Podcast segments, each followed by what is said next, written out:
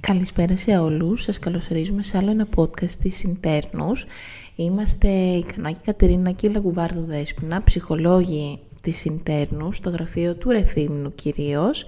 Ε, σήμερα το θέμα συζήτησής μας έχει να κάνει, είναι ένα φλέγον θέμα, το οποίο θεωρώ όλοι μας κάπως το έχουμε σκεφτεί, το έχουμε συζητήσει σε παρέες, μας έχει προβληματίσει και εμάς και έχει να κάνει στην, με τη δυσκολία στις συντροφικές σχέσεις και για ποιο λόγο οι άνθρωποι έχει παρατηρηθεί ότι το τελευταίο καιρό κάπως δυσκολεύονται να δημιουργήσουν σχέσεις, τις αποφεύγουν.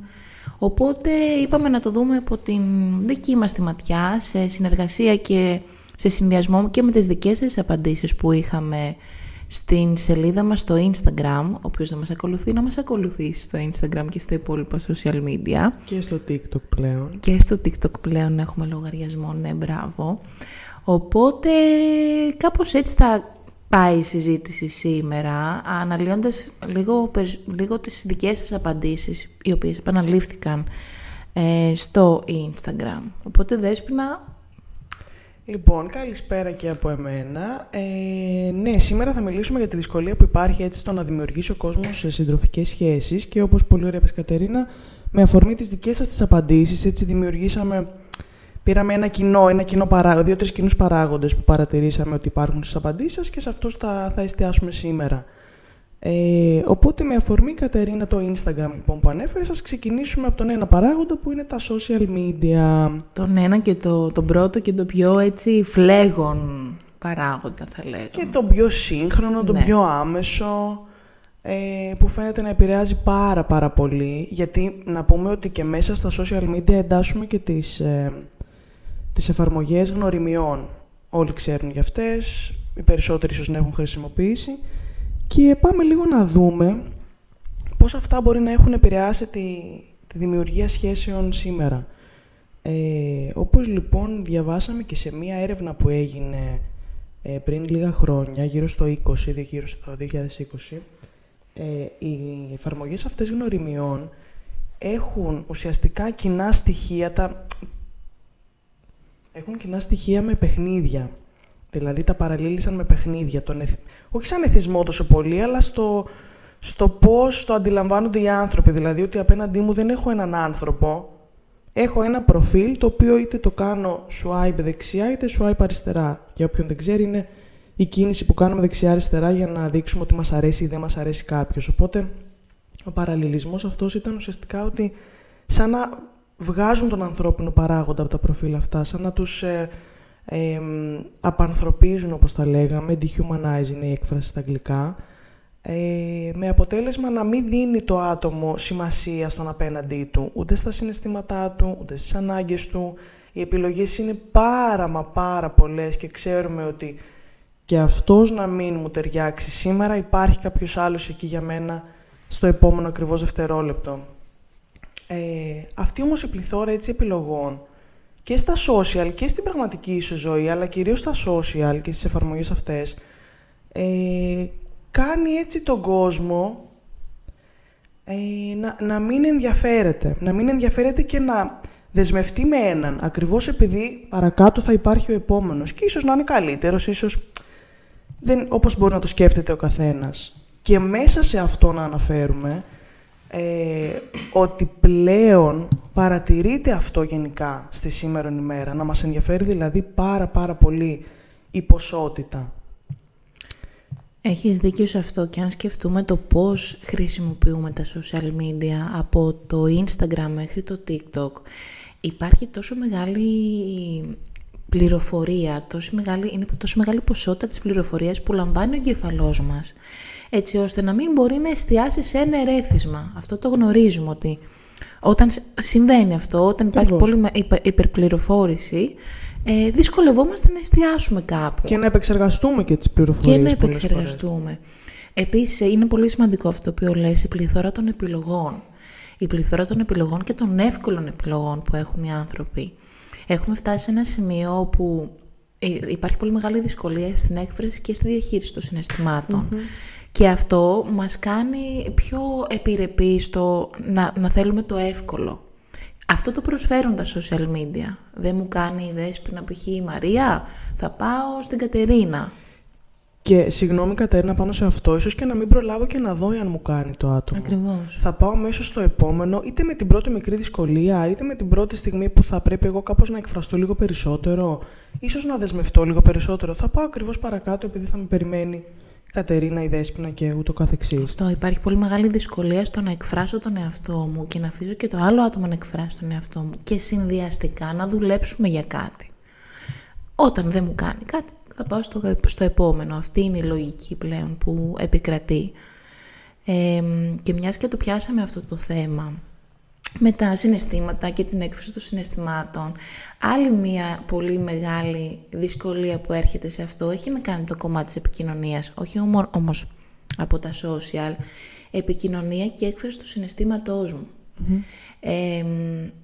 θα το, το βλέπουμε εμείς και στα δικά μας τα γραφεία και θεωρώ ότι και εσείς το παρατηρείτε στην δική σας τη ζωή, το πόσο δύσκολο επικοινωνούμε οι άνθρωποι πλέον. Και αυτός είναι ένας πολύ έτσι κομβικός παράγοντας το γιατί δυσκολευόμαστε να φτιάξουμε σχέσεις με τους άλλους ανθρώπους, δυσκολεύω να μιλήσω. Όχι μόνο στο, στο να βρω έναν άνθρωπο που να μου αρέσει έξω και να του μιλήσω, να έχω και κάτι να πω, να έχω κάτι να μοιραστώ ε, αυτό έχει να κάνει με το πώς εγώ αντιλαμβάνομαι τις δικές μου τις ανάγκες και μπορώ να τις επικοινωνήσω στον άλλον και αντίστοιχα πόσο μπορώ να κατανοήσω αυτό το οποίο μου λέει ο άλλος αφήνοντας λίγο στην άκρη το δικό μου το συναισθηματικό και προσπαθώντας να καταλάβω τι είναι αυτό το οποίο μου λέει το άτομο. Και αυτό αν το γενικεύσουμε λίγο Κατερίνα με τις ανάγκες ε, και με το πόσο είμαι διατεθειμένος να υποχωρήσω λίγο εγώ ε, πάλι φαίνεται μια δυσκολία εκεί. Δηλαδή στο κατά πόσο είναι κάποιος διατεθειμένος να κάνει ένα μικρό βήμα πίσω. ένα μικρό βήμα πίσω, να αφήσει λίγο πίσω τη δική του την ανάγκη, ελάχιστα να κάνει μια μικρή υποχώρηση, έτσι ώστε να μπορέσει να δεσμευτεί με κάποιον, γιατί σε μια σχέση είναι τα πράγματα αμφίδρομα. Θα διεκδικήσουμε, θα κάνουμε και λίγο μια υποχώρηση και ούτω καθεξής. Οπότε φαίνεται ότι ούτε αυτό πλέον είναι διατεθειμένοι κάποιοι να το κάνουν, δηλαδή να κάνουν την παραμικρή υποχώρηση. Και αν τα συνδυάσουμε και με τα προηγούμενα που αναφέραμε, γνωρίζει φυσικά ότι παρακάτω θα περιμένει κάτι άλλο, άρα δεν είναι και ανάγκη να το κάνω, δεν είναι και ανάγκη να δεσμευτώ, δεν είναι και ανάγκη να υποχωρήσω σε κάτι αφού μπορώ να βρω κάτι άλλο. Ναι, γιατί η υποχώρηση σημαίνει ότι υπάρχει η, ο κίνδυνος το να μην μου ικανοποιήσεις ανάγκες και εγώ δεν το θέλω αυτό, επομένως το αποφεύγω. Τι σημαίνει αποφεύγω; Θα πάω σε μία άλλη σχέση που μπορεί να μου ικανοποιήσει καλύτερα τις ανάγκες μου είναι πάρα πολύ έτσι συνηθισμένες αυτές οι συμπεριφορές και σίγουρα αν το ψάξουμε έχει να κάνει με το πώς έχει μεγαλώσει ο κάθε άνθρωπος και κατά πόσο ε, μπορεί και ξέρει το πώς ικανοποιούνται οι ανάγκες του. Έχουν ικανοποιηθεί στην παιδική ηλικία οι ανάγκες του. Ε, προφανώς αυτό έχει να κάνει με την οικογένεια, έχει να κάνει με τον τρόπο ανατροφής, ε, την με έκφραση... τους που δημιουργούμε, Κατερίνα, με τους γονείς μας, γιατί είναι και οι πρώτοι δεσμοί που θα δημιουργήσουμε πριν φτάσουμε στην ενήλικη ζωή και να μιλάμε όπως τώρα για τις σχέσεις αυτές. Ακριβώς, οι οποίοι πρώιμοι, πρώιμοι δεσμοί στην παιδική και βρεφική ηλικία φαίνεται ότι επηρεάζουν και το κατά πόσο εύκολα κάνουμε σχέσεις και στην ενήλικη ζωή μας. Δεν ξέρω, σίγουρα κάπου ε, οι πιο ενημερωμένοι, οι πιο διαβασμένοι, ας το πούμε, θα έχουν ακούσει για τη θεωρία του δεσμού του Μπόλμπι, ο οποίος ε, ανέφερε αυτό ακριβώς, ότι ανάλογα με τον τύπο του δεσμού που δημιουργεί ο φροντιστής, στις περισσότερες περιπτώσεις αυτό είναι η μητέρα, με το βρέφος, δημιουργείται και μία, μία ερμηνεία των σχέσεων στη μετέπειτα ζωή μας. Ε, η θεωρία του δεσμού είναι έτσι πάρα πολύ κομβική για εμάς τους ψυχολόγους, εξηγεί αρκετά, αλλά δεν θα σταθούμε να την αναλύσουμε τώρα. Θα πούμε τις δύο βασικές ε, ε, τους δύο βασικούς τύπους δεσμού που μας δίνει αυτή η θεωρία. Ο πρώτος και ο πιο ευ, εύκολος, δύσκολος, σχετικό είναι πιο αυτό. Απλοϊκός, ο πιο απλός, πούμε. αυτός που θα έπρεπε να συμβαίνει τέλος πάντων, είναι ο ασφαλής δεσμός προσκόλλησης, όπου στην ουσία σε αυτόν το βρέφος έχει την αίσθηση ότι και γνωρίζει ότι οι ανάγκες του κάπως θα ικανοποιηθούν, ακόμα και αν ο φροντιστής μου για κάποια στιγμή φύγει. Ε, αυτό δημιουργεί μια ασφάλεια, αφήνει το βρέφος, του δίνει την ευκαιρία να αναπτύξει και εκείνο τον εαυτό του, τα όρια του, να δημιουργήσει μια ομοιόσταση και να μάθει και να ρυθμίζει το συναισθημά του. Ε, οπότε αυτός είναι ο πρώτος δεσμός ε, που μας δίνει αυτή η θεωρία. Αυτό μετέπειτα πώς μεταφράζεται στις ενήλικες σχέσεις, ότι μπορώ και πιο εύκολα να μπω στη διαδικασία να γνωρίσω έναν άνθρωπο, γιατί δεν, θα, δεν φοβάμαι ότι θα πληγωθώ. Ακόμα και αν πληγωθώ όμως θα μπορώ να τα αντιμετωπίσω. Ακριβώς. Και αν πάλι το συνδυάσουμε και με την επικοινωνία που αναφέραμε νωρίτερα, ε, όταν ένας άνθρωπος αναπτύσσει ένα δεσμό όπως ακριβώς τον ανέλησες τώρα ασφαλή, δηλαδή να γνωρίζει ότι θα καλυφθούν οι ανάγκες του και ότι οτιδήποτε συμβεί θα έχει μία φροντίδα από απέναντι του, θα έχει μία υποστήριξη από τον άνθρωπο απέναντι, θα επικοινωνήσει και περισσότερο, θα επικοινωνησει και καλύτερα γιατί δεν θα φοβάται, δεν θα φοβάται την απόρριψη, δεν θα φοβάται την ε, κακή αντίδραση του άλλου ανθρώπου και όπως είπες θα μπορεί κάθε περίπτωση να την αντιμετωπίσει. Ακριβώς επειδή θα έχει μάθει ναι. να δημιουργεί δεσμούς ασφαλείς και να εκφράζεται σε ένα ασφαλές περιβάλλον. Και να μην φοβάται να πληγωθεί. Επίσης πολύ, σημαντικό. Το, το πολύ σημαντικό. Μπαίνω σε σχέσεις και ξέρω ότι ακόμα και αν πληγωθώ, που εντάξει η θλίψη και ο θυμός είναι συναισθήματα δύσκολα στη διαχείριση, θα τα αντιμετωπίσω, θα μπορέσω να τα, να τα προσπεράσω, στο πούμε, θα μπορέσω να τα διαχειριστώ. Ακριβώς, ακριβώς. Για κάτι, να δούμε και τον αντίθετο Κάτι στο οποίο, στο, ας πούμε, μία ασφαλή δεσμό προσκόλλης, γιατί εντάξει έχει κάποιες κατηγορίες που δεν θα τις αναλύσουμε τώρα, ε, το βρέφος ε, δεν νιώθει την ασφάλεια ότι ο φροντιστής του θα μπορέσει να τους ικανοποιήσει τις ανάγκες ακόμη και αν φύγει. Υπάρχει μια αμφιθυμία σε αυτό. Δεν είμαι σίγουρος κατά πόσο αυτό το οποίο έχω ανάγκη θα ικανοποιηθεί ακόμα και αν φύγει ο γονιός μου. Και αυτό μου δημιουργεί σύγχυση, μου δημιουργεί θυμό, αναστάτωση, άγχος. Όπως καταλαβαίνουμε ότι και αυτό μετέπειτα μεταφράζεται στις ανθρώπινες σχέσεις. Αντίστοιχα, αντίστοιχα, όταν λοιπόν αντιθέτως από αυτό που είπαμε πριν, έχω μάθει ότι δεν μπορώ να είμαι σε ένα ασφαλές περιβάλλον. Δεν δεν το έχω μάθει. Δεν είναι στα πράγματα που ανέπτυξα έτσι μικρός.